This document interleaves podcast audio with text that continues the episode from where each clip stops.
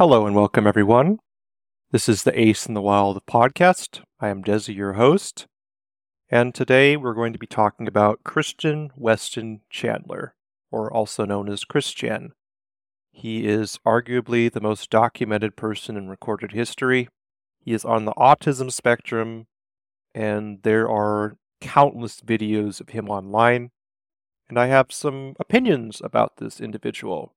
I'm going to refer to him as he, him pronouns because I'm going to refer to his early to young adult life. He would later transition to a female later on, but I'm going to be covering the earlier part of his life. And my main objective of this is to illustrate the problem with internet trolls and bullying, why it's important to have preparations for certain spaces on the internet, and analyze how poor parenting can lead to struggles in teenage years and adulthood. And finally, what many of you will probably skip forward to if you know who Chris Chan is, is determine whether Chris is a victim, villain, or a bit of both. So, a good portion of the information in this episode was derived from a YouTuber called Geno Samuel. He has done like a 65 part documentary, each video ranging from 30 to 40 minutes. If you want to know more about Chris Chan, please go look it up. It is very well done. It's one of the best documentaries I've ever watched. I'm going to focus a lot on his childhood and early adulthood and not so much his episodes later in life because that is really not the focus and point of this video. I just need to give everybody a context of who this individual is. A lot of people don't know who Chris Chan is, and a lot of people listening to this channel, like my best friend, doesn't know who Chris Chan is, and I had to explain to them who this individual was and why I felt so strongly about it. So if those of you who know who Chris Chan is and want to skip ahead, feel free. I'm just going to more or less go into what made Chris the way he is and who he was when he first became famous. Christian Weston Chandler was born Christopher Weston Chandler to Barb and Bob Chandler in 1982. And Bob and Barb had had previous relationships and previous children in relationships, and they weren't the best of parents, so this was very much their way to redeem themselves. Christian was diagnosed with autism at a fairly early age, and both of his parents were aware of this fact. The parents would go out in the evening, and when Chris was young, they had a caretaker. Chris claims that this caretaker, basically because he was making noise, being annoying, she stuffed him in a closet, and he claimed because of this he didn't speak until he was seven years old. And he went to the mall one day and he read the back of a Transformers toy and that was basically his when he started talking again. And a little later than this, they went to mall again, and Chris basically had was in the front row to this orchestra of singing bears or whatever. Basically, these bears in costume, and one of them was in the front row, or I should say, Chris was in the front row, and Chris caught that one of their attention, and one of the men in bear costumes asked Chris his name, and they misheard it. Chris said Christopher, and instead he heard Christian, and he started calling Chris Christian.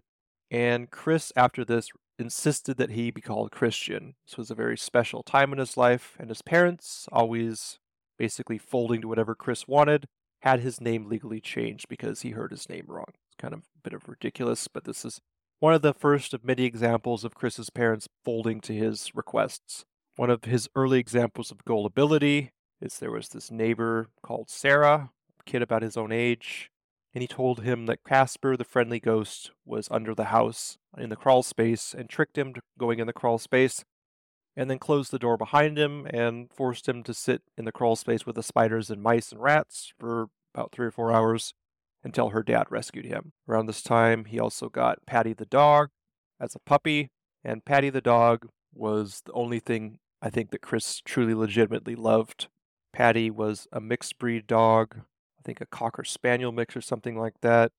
Patty was very much like a therapy dog for Chris, and this is an example of animals being really good for autistic people, being very good for comforting them, and Patty is a prime example of this.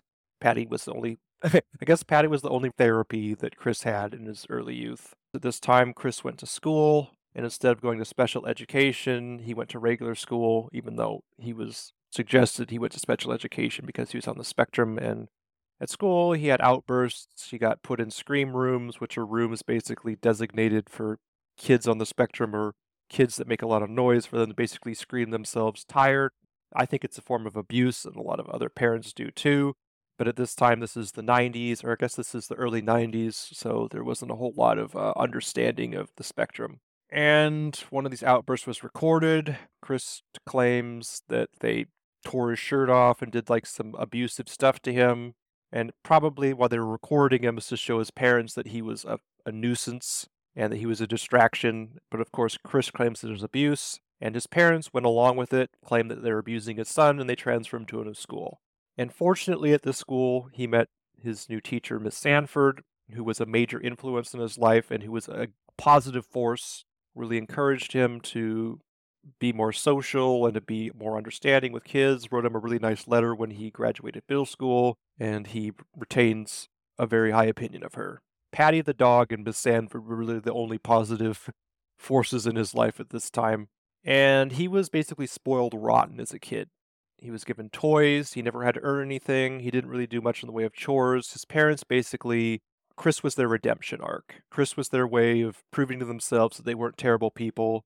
And so they spoiled him rotten and gave him everything he wanted just to make him as happy as possible. And this was another reason why his growth was stunted. And moving on to high school, Chris, like me, sought out girls because girls are often a lot nicer than boys. He was stunted, as was I, although not nearly to the extent of him. My parents really didn't give me much of anything, which I'm grateful for because I had to do chores to get stuff that I wanted. I lived on a farm, and if I wanted to buy things, I'd have to go out and I'd have to work.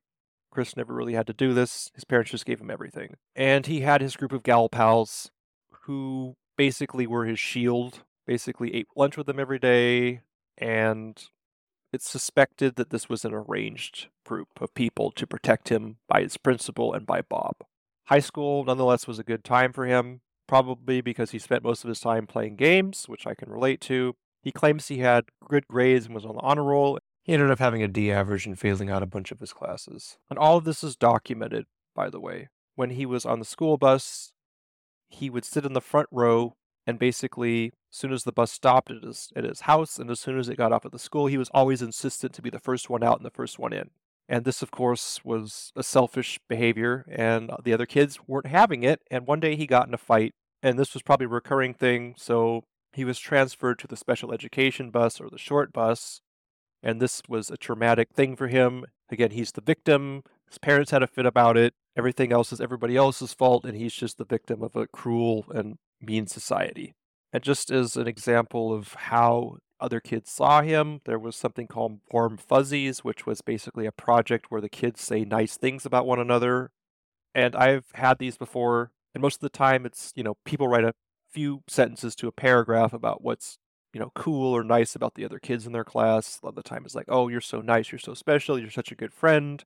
Oh, I love the way you dress, or you're very kind." You're the coolest person ever. It's a good icebreaker, and it's a good way for students in high school who are often mean to each other to kind of bury the hatchet a little bit. And this is all documented, of course. All the kids had to say about Christian was his, he's an okay person. They like his watch. They like his like the, his clothes, which that's kind of interesting because he wears the same clothes every day. But they didn't really have anything to say about him, which means that he had little interaction with his peers, which means he was probably off doing his own thing, and outside of his gal pals, didn't really have any interaction. Around this time, it's the mid 90s, Pokemon came into the foray, and Chris, being into games and into cards, fell head over heels for this. He started dressing as Ash Ketchum, which was the first time of many times that he cosplayed. Started going to this public place called the Game Place, which is for people to play card games, video games, and Dungeons and Dragons, I imagine, and stuff like that. And Chris was 17 years old at this time. And this news crew that came, it's kind of funny seeing the 17 year old Chris playing with these 8 to 12 year old kids and yelling at them every time he loses and they think that they're cheating. and it's, it's very amusing to watch. Chris had also started making videos at this time, a lot of them documenting his encounters at school, and one of them complaining to an English teacher about giving him an F. And his graduation, Chris, being a mediocre student, had like a D average, but he felt he was like this autistic warrior and felt that he was entitled to some sort of accolade, some sort of recognition, and he had felt entitled to a grand reception we'll say. And instead, he didn't receive anything he like because he was a mediocre student. He hadn't done anything special, and he hadn't really interacted with anybody, made any friends. This was one of the first few examples of his uh, delusions of grandeur. And instead of, you know, going up, shaking hands, taking his diploma, he just walked up, didn't look at anybody, took his diploma, found a place or, or found a table that nobody else was at, started crying. And this is one of the first times we see Chris get emotional. And it wasn't about anything, any tragedy, any heartbreak, which would occur later on in his life, but it was about him not getting recognition and him not getting his way. And this is a recurring theme. And now that we've addressed his early childhood to high school years, we want to talk about his parents. Bob did not want to put Chris in special ed. This was an issue with pride of his generation. My dad was similar. When I was having my struggles, it wasn't really an issue about a mental disorder. I mean, ADHD, yes. And of course, being borderline spectrum. A lot of issue with that generation is they just don't understand mental disorders. They think it's weakness. They think it's a personal choice, just like they think homosexuality is a personal choice. And they think you can just, you know, pull yourself up by your bootstraps and overcome like depression. They think depression is made up. A lot of them do, at least those that uh, don't suffer from it. And they think that it's all just a bunch of wussy stuff or whatever. It's all a bunch of made up stuff.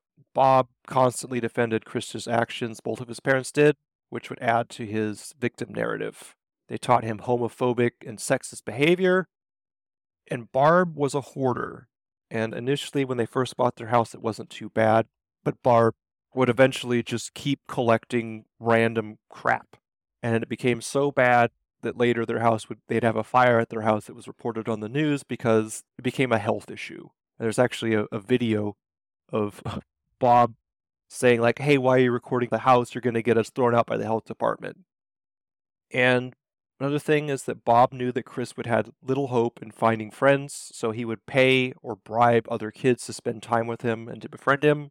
One of the kids was a smoker, and Bob would give this girl money to buy cigarettes in order for him to hang out with Chris at the bus stop so he had someone to talk to. This goes back to his gal pals. I think that was an arrangement between Bob and the principal about having this group of girls who pitied him basically protect him from bullying or whatever. Because I imagine that Chris had a lot of interaction with other guys, he would have been bullied, but these girls were kind of like his shield, which good for them. I mean, I hope they had the right intentions.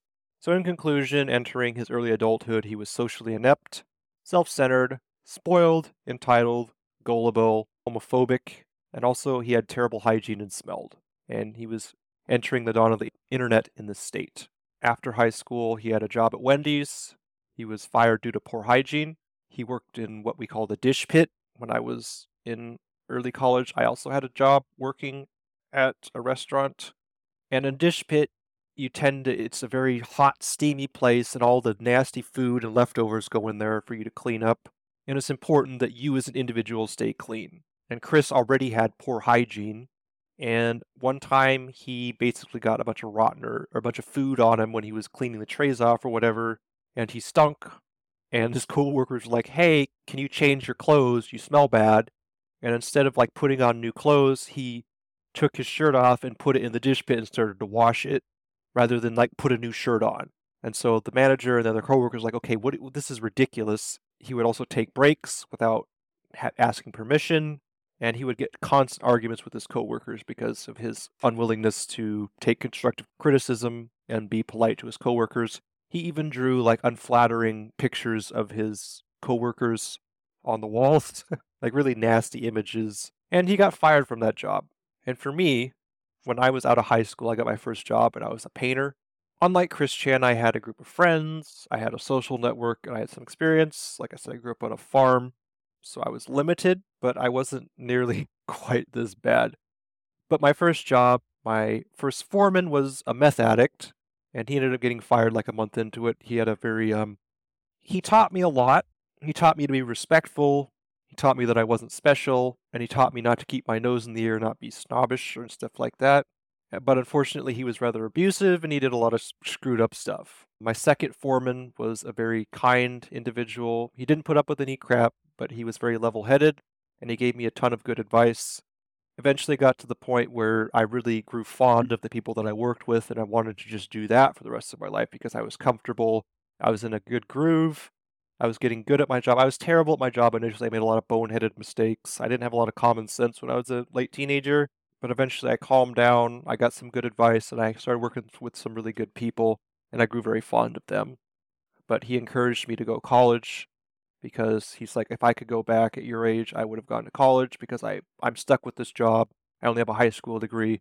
And I'm not going to advance any further. I have a lot of uh, respect and admiration for him. Being a painter and having a, you know, eight to four job really changed my perspective on life and taught me a lot of humility, where Chris really didn't change as much and he more or less remained the same, if not worse and he lost contact with his gal pals at this time, which to me is further proof of coercion by the principal and the fact that they pitied him rather than saw him as a legitimate friend. He maintained contact with one of his gal pals who had a crush on and called her regularly, but she got a boyfriend, and he became extremely jealous, and this was the start of his sort of loathing for men, and he shortly stopped calling her, or he stopped calling her thereafter. Uh, he went to community college, he got in trouble for making racist comments in English class, became more and more loathsome towards men because they were taking all the cute girls. And Chris was aware that his social skills were bad, probably because of Wendy's, and among other things, and because he didn't have his protection of his gal pals. So he made an attraction sign so he wouldn't have to approach females, but instead hopefully get them to approach him. And on his attraction sign, it was you need to be cute, you need to be single, you need to be white, and you need to be in shape, and you need to make money and have a car. All things which I guess he didn't have. And his love quest was more about him finding someone attractive to lose his virginity to. Here begins the college love quest, which is about 2003. He was 21 years old, and he was looking for a motherly figure to take care of him, and someone to take his virginity away. He started identifying himself as a virgin with rage, quote unquote, and the partner he was looking for was unobtainable because he had nothing really to offer back. He had all these expectations for his potential partner, but he had nothing to offer back to them. And this is something that is prevalent in the manosphere, in the incel community. Chris, I guess, was one of the forerunners of the incel community. Despite having no confidence to approach girls and being aware of that fact, he had no desire to improve his social skills and his sign caused a lot of students to be uncomfortable. And Mary Lee Walsh, remember this name, a new saga, was the dean of student affairs, took down a sign saying that his hey, this isn't a way to get a girlfriend, and you're soliciting sex, and your approach is wrong. And instead of taking her advice with any sort of constructive criticism and apologizing, he goes home, complains to his dad. His dad writes to school, complains.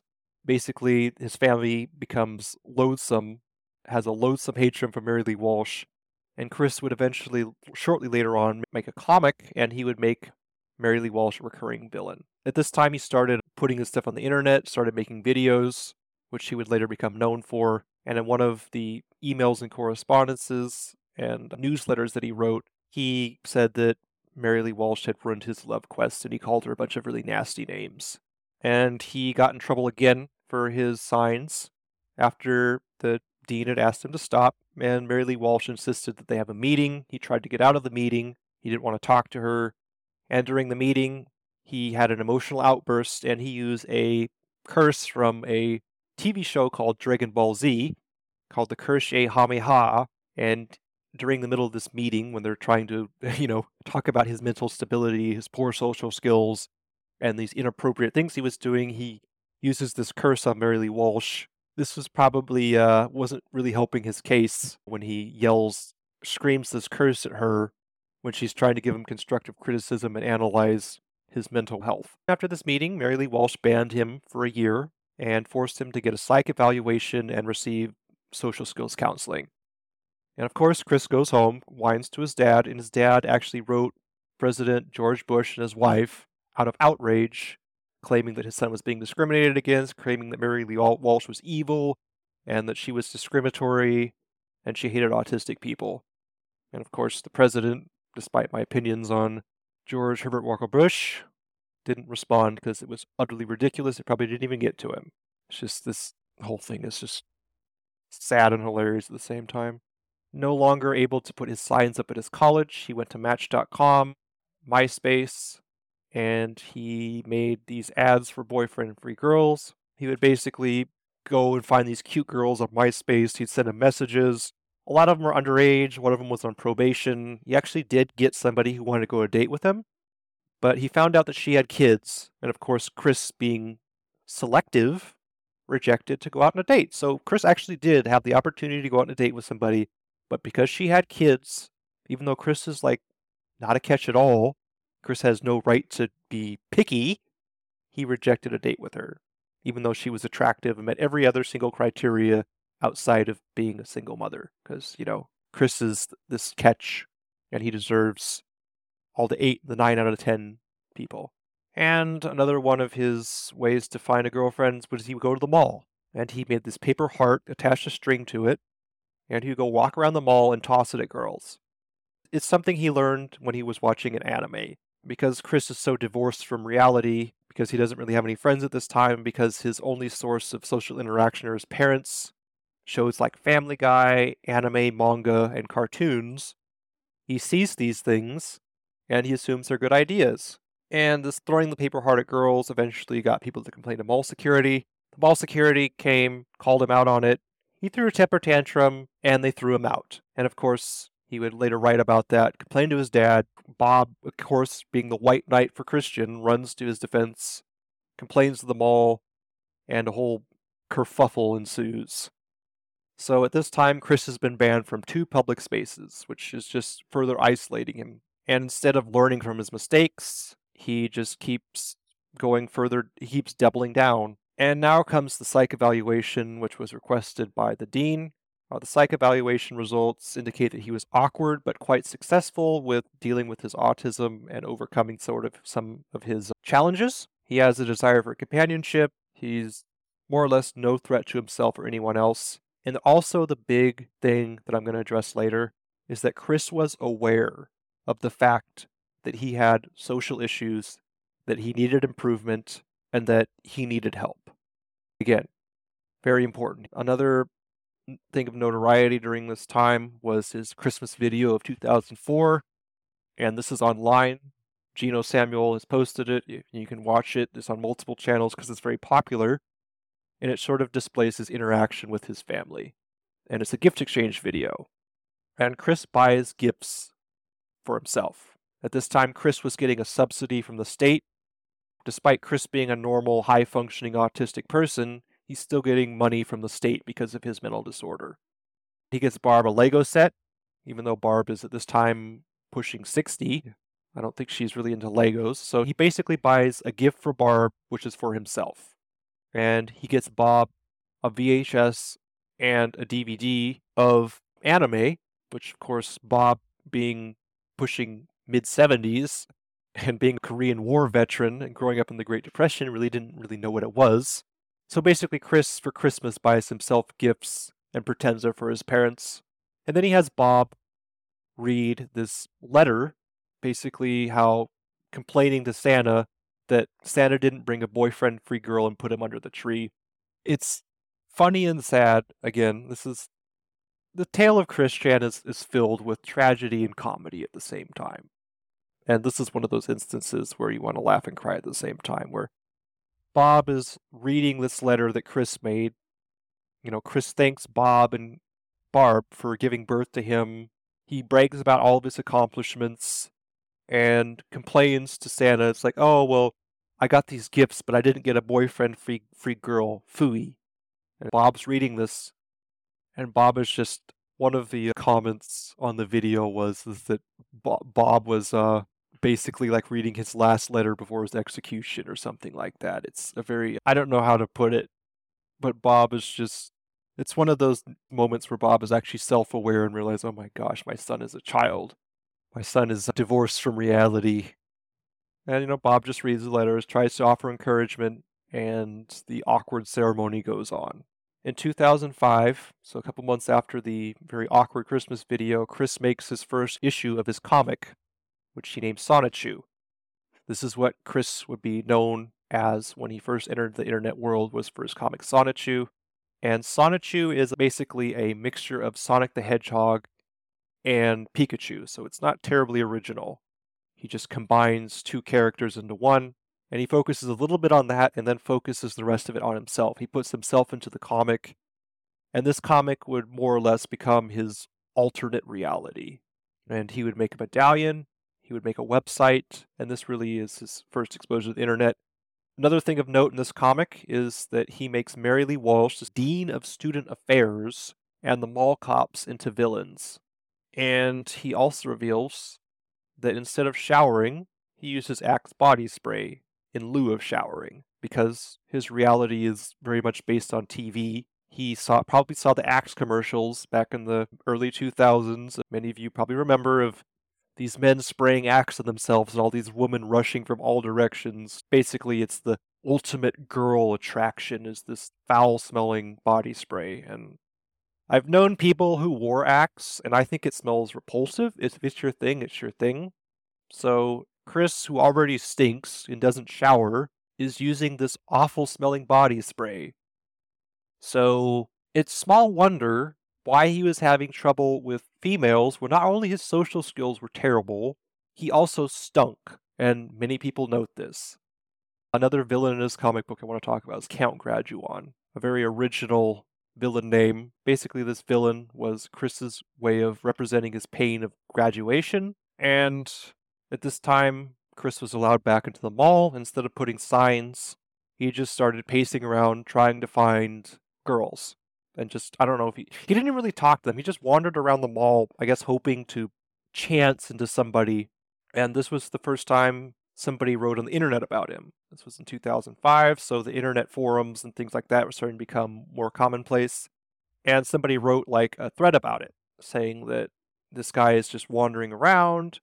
And so this girl and her people at her store waved at him when he came over to their side. He came in, he tried to flirt, he basically walked up to this girl, Anna, and said, Oh, hi, you look to be about 19. Do angels have names instead of do angels like you have names? And he's just like shaking because he's so nervous and he also smells and he fails at flirting. He tries to get her number, tries to flirt, fails, fails, and fails again, and they just correspond emails because she just was like kind of amused because he was just so awkward. She did note in here that he wears the same clothes every day. He stinks and his hair is like greasy and he just looks nasty. A few weeks after this, when he started to become popular with mall employees, he was set up on a fake date. This was his first instance of being trolled or pranked.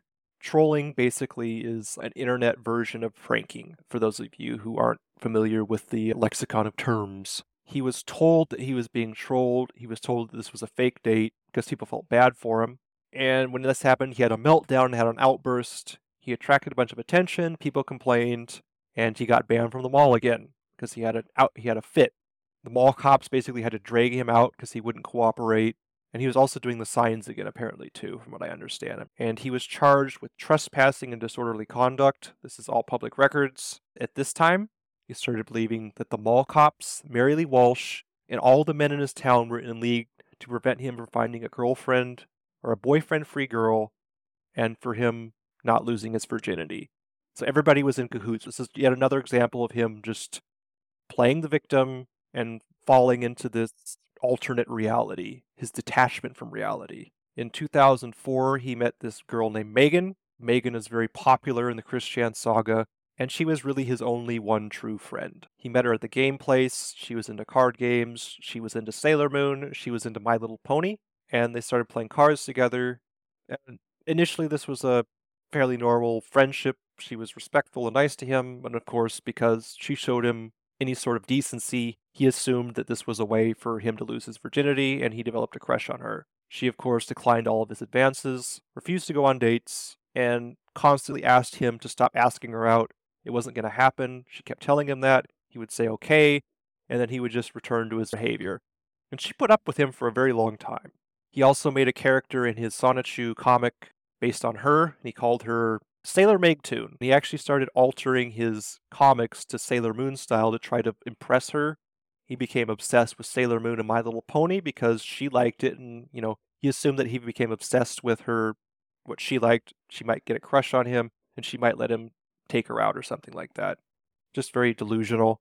And during their correspondence, which was all public, because Chris got hacked multiple times later on because he was very stupid about revealing his personal information. She emails him asking that he stop touching her, that he was making her uncomfortable. He would say okay, but he continually do this behavior. In his comic, basically, he started this fake relationship with Megan because it wasn't happening IRL, so he started making it happen in the comic. In 2007, he entered this contest to get a PSP, and the winner also got a free trip to Seattle to go to this convention or something like that. It's called the Parappa the Rapper contest. And he wrote this long essay and he submitted this video basically saying that he loved Megan, he loved her so much, and he wanted to take her to Seattle. He wanted to get a room with her for the trip, and during this trip he would fall in love and maybe she would take his virginity, which is just absolutely delusional. And he submitted the video and he had a mediocre attempt at rapping. It wasn't really rapping, the video was low quality and it was silly, and there's no way in heck that he was going to win but because it was a small contest, he got bumped up to like top 10. He got super excited. He wrote his half brother Cole Smithey. Cole Smithey has his own career and everything else. You can look him up. And Cole Smithey was the estranged son of Barb, and he had limited contact. He hadn't seen Cole Smithey in like five or six years. And he just randomly contacts him, and Cole Smithey's like, okay, I'll look at your video and I'll vote for you, but you need to ask Barb who my real dad is and you need to let me know when Bob dies, basically, so I can celebrate because Bob is this terrible human being. They had this correspondence, and Cole was really trying to let Chris know that, hey, you're in a toxic environment. Let's talk about this. I want to help. I want to vent my frustrations. Barb only loves you. She doesn't love me. It was just a very sad interaction where, where Cole is really trying to express his resentments, his trauma, the way he was raised, and some of the other things. And Chris instead of like listening to Cole and being a good brother, was just trying to get his PSP and trip to Seattle with Megan so she would fall in love with him. It's really sad. And of course, there were better submissions. Chris loses. He actually admitted that he stuffed, he made fake sock email accounts to stuff the ballot and try to get himself to win. He contacted all these people, including his guidance counselor and uh, his teacher from back at elementary school. He contacted and tried to get her to vote for. I think this is the most effort he's put in anything in his life, just because he wanted to lose his virginity. He, try to lose his virginity to someone who wanted nothing to do with him. And this is after all those emails that she sent him saying, like, hey, I just want to be friends. Like, I'm not into this relationship thing. He would eventually write Megan a letter saying, hey, I lost this contest. This sucks so bad. We were going to do all this special stuff. And Megan, of course, is not having any of this. And she responds, telling him he's crossed the line for the last time he's tired with his obsession, and that she never would have gone with him to Seattle anyways. she actually said that she's glad he lost the competition because she never would have gone with him. And he would have had to try to, he probably would have brought his mom. I'm pretty sure he would have brought his mom if Megan wouldn't have gone. But there was no chance of him winning it anyway. And slightly after this, he makes his video addressing the world at 25. This is one of his more popular videos. He considered it to be his magnum opus. He wanted it to be educational, it played all these schools. It never did. It just became intro to people who want to go down the Chris Chan rabbit hole. And in this video, he more or less says, don't smoke tobacco. He says that boys need to get a My Little Pony figure pretend it's the girl they like so they can like treat it the way they want to treat her. He said that girls need to get Transformers and pretend it's the boy they like in order to gain confidence and treat this toy like they would the boy they like. He says that girls need to lower their standards. He says stay straight and stay true to gender, which is ironic because Chris would later transition to a girl, and he was never straight from the get go. I don't think I've mentioned this yet, but Chris was very much bisexual. His homophobia, partially learned and partially because he was very scared of the fact that he was actually attracted to men, he didn't want to address that and I can kind of relate to this being at 25. I was starting to come around to the idea that like I liked both genders, but very much like, oh, well, I'm a man's man. This is the very much the time I was trying to be like my dad or whatever, trying to be this ultra masculine figure. It didn't work very well for me. And it worked even less well for him. In October 2007, somebody uploaded a picture of Chris at the game place having an altercation with this kid, Chris being 25 year old and this kid being like 12 Chris was well known for doing this. People found his Sonichu website, his website with his comic, and a bunch of people submitted quote unquote fan art. And it was all like, a lot of it was like gay acts and stuff like that and pornographic images. And despite this being disgusting, Chris was just like, oh my gosh, I finally got the fans that I've wanted. And he started sending emails to all these people So all these people that were trolling him now have access to all of his email accounts. This website called 4chan, which is this group of trolls. Many of you probably know what 4chan is. It's very popular. And Encyclopedia Dramatica started documenting Chris, and Encyclopedia Dramatica would basically become Chris's downfall, or one of his downfalls. Encyclopedia Dramatica is like a troll's version of Wikipedia, where people submit and edit and alter like multiple people can go to these pages and edit it. So there's all these people going into Encyclopedia Dramatica and putting in Chris's personal information. And at this time, a lot of people that knew Chris in real life started being like, okay, this guy is really gullible and he's gaining all this internet attention and fame. So they started to pretend they were girls. And they would have all these conversations with Chris. They would send him fake pictures. And Chris, of course, being lonely, being gullible, bought into it hook, line, and sinker and another thing that became popular was trolls started to make gay art of him and accuse him of being gay. This really bothered him. And Chris, in retaliation and in response, started making pictures with Sonichu and started making his comics pornographic in nature. He started making like his character Sonichu have sex in the comics and started submitting these things to Encyclopedia Dramatica to counter the trolls, all these sex acts and one of them that he did because he was so enraged by all this troll art because he has no idea he should have never been exposed to the internet. This is really his downfall. But at the same time, he finally got the attention that he was craving. He'd been banned from all these public spaces, and now he's getting all this attention. And even though it's bad attention, it's still attention. And a lot of these people are posing as legitimate fans when they're just really trying to troll him. Chris is what's called a lol cow. And lol means laugh and cow means cow. So basically, a lolcow is somebody that these trolls milk for laughs. That's the best way I can explain it. And so they were constantly just trolling him, constantly getting entertainment out of this naive, spoiled, entitled individual. What they did was wrong. I will say that. But at the same time, Chris was also reprehensible.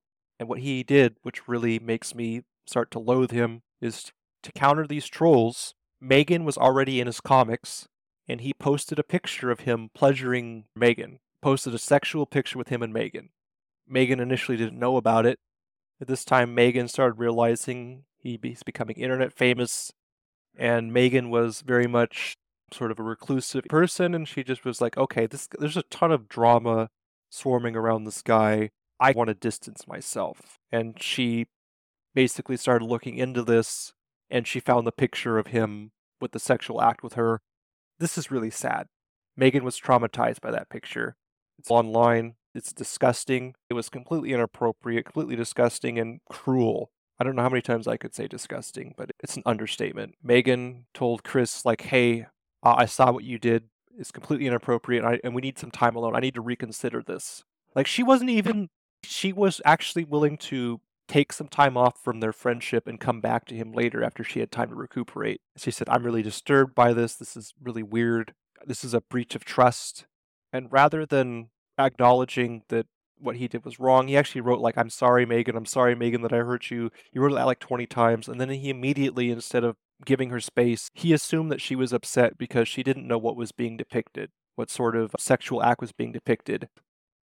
She completely lost all patience, saying, I'm done with you. And she says, You know what's ironic is that you're upset with people defiling you, yet you defile Mary Lee Walsh, you defile all these security guards, because she'd seen all of his art at this time, and you defile me, and yet you're upset that people defile you. You're a hypocrite. I'm done with you. Goodbye. Gigi. And Megan makes her exit. At this time, the pastor of his church found his online sex drawings. He expelled him from the church, he was banned from Gameplace, which was his regular hangout, due to his racism, like he'd play with these black kids. Mind you, this 25 year old adult playing with these kids, and he would call racist names and he'd have these outbursts. So he's banned from church, he's banned from Gameplace, and he loses Megan as a friend. His one true friend, he loses her.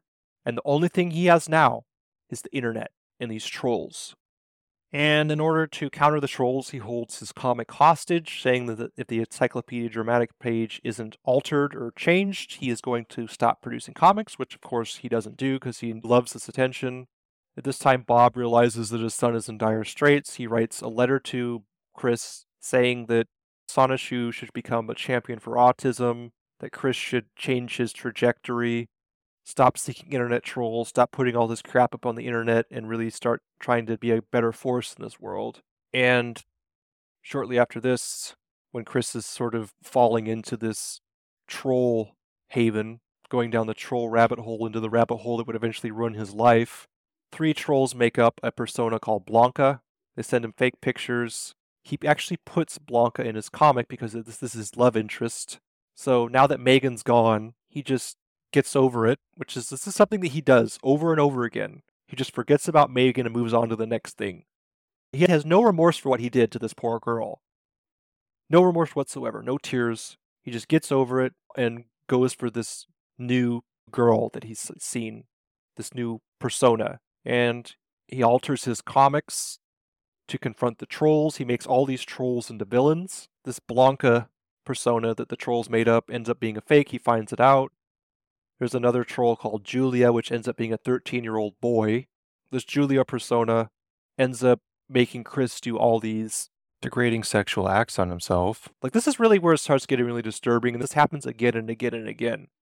Like, I'm only a portion of the way through the documentary on Chris Chan, but this is where his life basically starts spinning down the toilet. He doesn't really want to address his weaknesses and shortcomings. He enjoys the attention he's getting, even though it's bad attention. People are faking him out. He doesn't care. He's getting attention. And again and again and again, these fake girls approach him online. He ends up getting his email hacked because he sends, he actually sends like pornographic videos to these girls, pictures of himself or whatever. And all this ends up getting posted on the Encyclopedia Dramatica page. All of his emails get hacked into, and that's how we get these correspondences. Another saga is the Casey saga. Casey he actually met in real life and he was super creepy, touchy, and not respectful of her space when he met her. And Casey had a fake boyfriend who actually took on Chris's persona. Chris's alter ego, essentially. He called himself Liquid Chris. Liquid Chris is actually a talented, funny individual who is fairly harmless with his trolling early on, very much just playful and funny. Liquid Chris is actually a doctor now, fighting cancer. And in one of the confrontations with Casey, Casey has someone who pretends to be her dad get on the phone and he basically berates Chris for two hours about Chris just being worthless, being a leech off of the government, being unkempt, being untidy, and just basically never being anything in his life. And it's just, it's very cruel, but it's also almost cathartic after what Chris has done to all these people and how he's villainized all these people and anyone who attaches themselves to Chris that's not like a part of the troll circle ends up being dragged down in the mud. I mean, Mary Lee Walsh has had negative repercussions. Poor Megan is still having repercussions despite completely distancing herself. Cole Smithey is anybody who orbits or interacts with Chris gets involved in this drama because of him exposing himself to the internet. At this time, I'm going to start focusing on my conclusions rather than the history of Chris Chan. Chris has a remarkable ability to take abuse, and I don't think he is a true victim here. The Julia incident with the 13 year old, the Casey's dad incident, Julia, the Julia incident with the 13 year old, this individual called Blue Spike basically made Chris do these sexual acts to himself, as I mentioned before. And it went on forever and ever. Like, it was some really nasty stuff. And basically, it was a hostage situation where it's like, okay, well, you need to submit these videos and do all this degrading stuff to yourself. Otherwise, I'm going to kidnap your fake girlfriend. And the Casey's dad incident basically was Casey's dad pretending he was an ex Marine conservative, basically just berating Chris, telling him he's worthless, telling he's unworthy of his daughter. And Chris just bounces back from these when they would have broken normal people. And if the question is, is whether is Chris really resilient here, or is he so delusional that he doesn't learn and will never break the cycle? And I think it's more of the latter. And during all of these breakups, all these fake ups, all these fake girls, and he would send these girls tapes, he would send them videos, he'd send them love letters. And of course, it's all based on appearance. They'd send him a picture of a cute girl and he'd just fall head over heels. Like, Chris was the perfect person to troll for these people. And they would constantly just dunk on him. They'd constantly take him through the ringer with these, and he'd just get up, act like nothing was going on. And a lot of people envy him for this, for being able to just go through all this abuse like terrible, terrible abuse and just shake it off.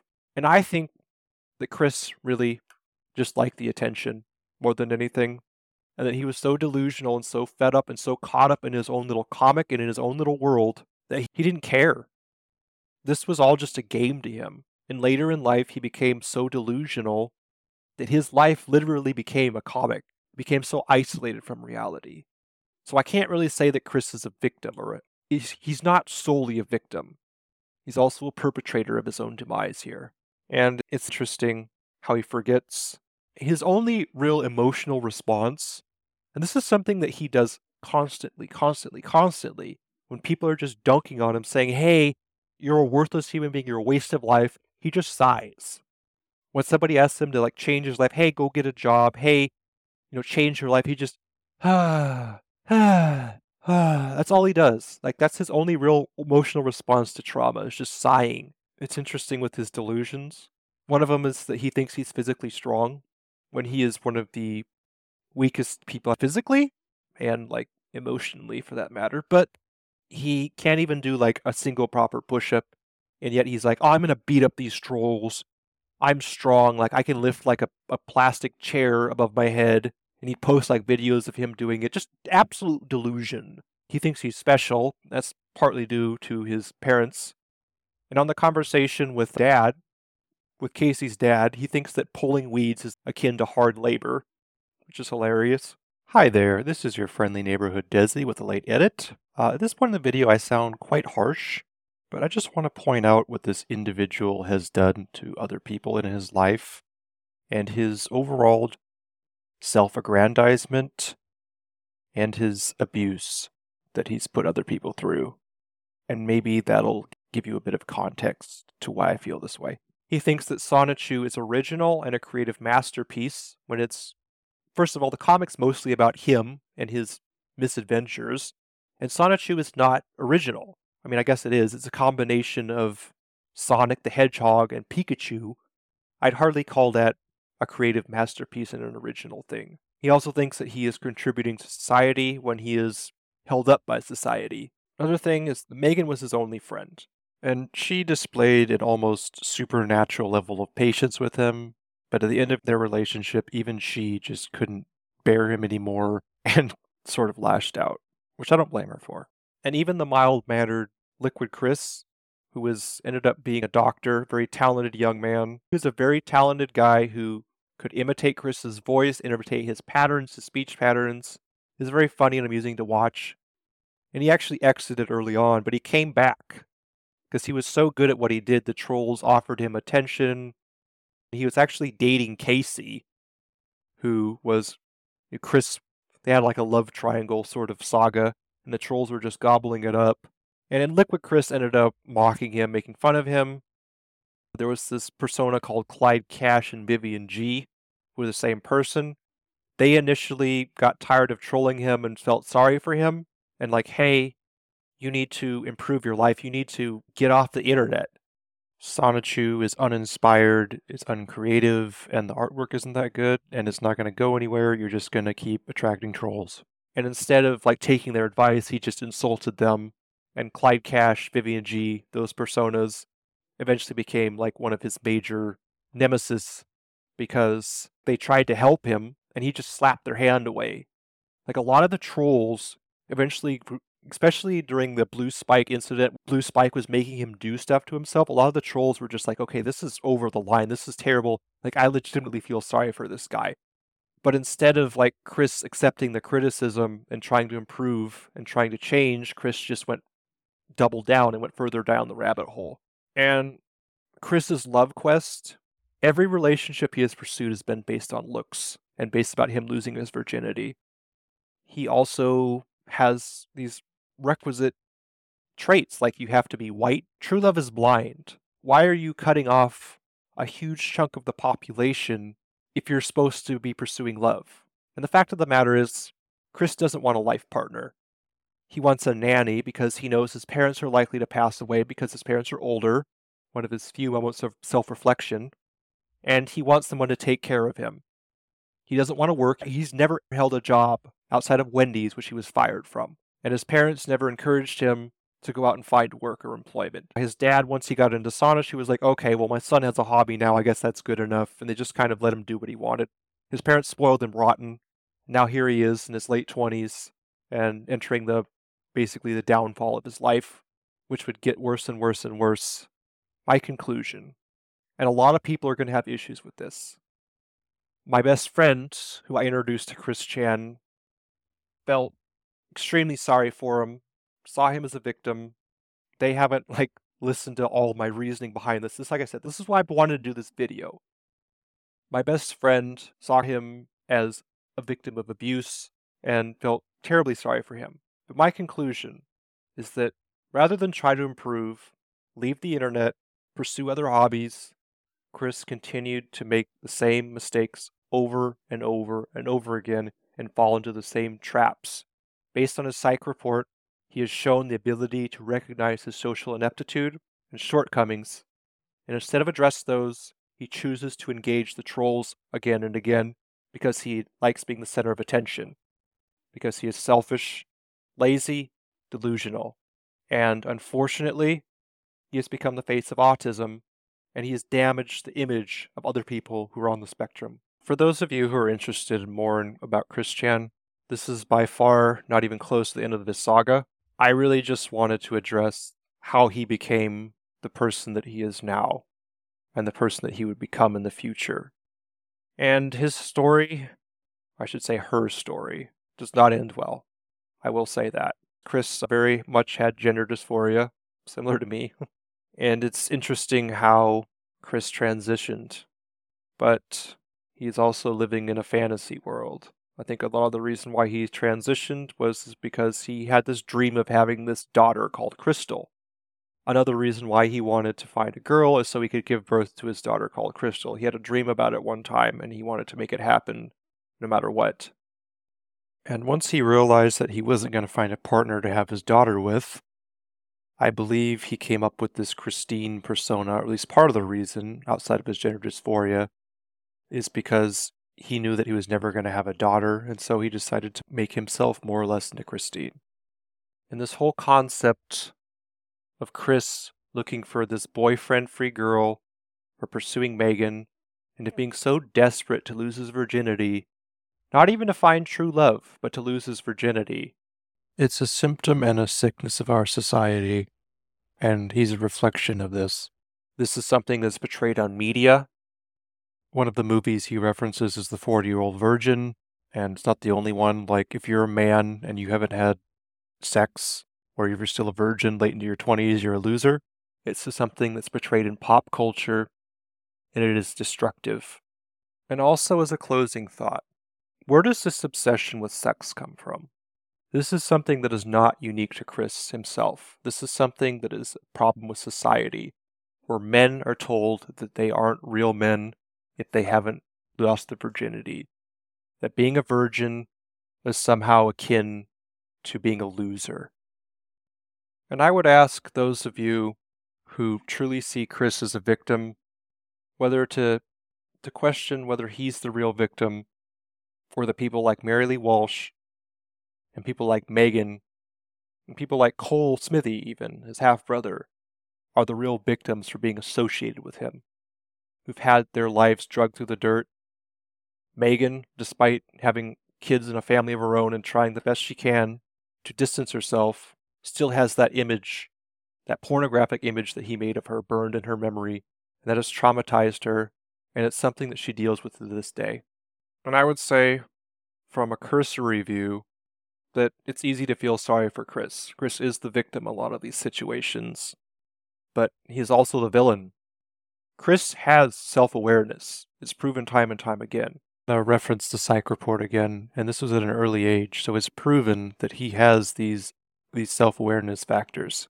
And this is one of those cases where you can argue that this is a nature nurture sort of thing. That his parents made him this way, his parents fostered this sort of behavior. His parents also advised him to get off the internet. There's a popular video of Bob coming in after he's received all these calls saying that Chris is trying to harm himself. But at the end of the day, Chris made the active and aware decision to pursue this lifestyle. because he is an attention seeker, even if it's negative. I think I've addressed all that I want to on this topic. And this isn't the, the most happiest of videos. I think this is just more of a lesson of what not to do. And those of you who are parents, this is a dangerous world for somebody who isn't prepared to have their information leaked if they're not careful, to be hacked, to have their information stolen. It's a dangerous place to grow up, the internet. And on future episodes, I I don't know if I'll address Chris Chan again. In future episodes, I want to focus on historical figures, fantasy, that sort of thing, sort of more light-hearted topics. But this is something that's been weighing on my mind for quite a while, and it's something that I'm I needed to get off my chest and put on some sort of public medium. I'd love to hear anybody's thoughts about this. And if there's future interest, I'd be willing to go more down the rabbit hole with this, but I need some time to prepare. But, anyways, thank you all for listening. I hope you have a good rest of your day and a good rest of your week. And I will see you on the next one. Peace.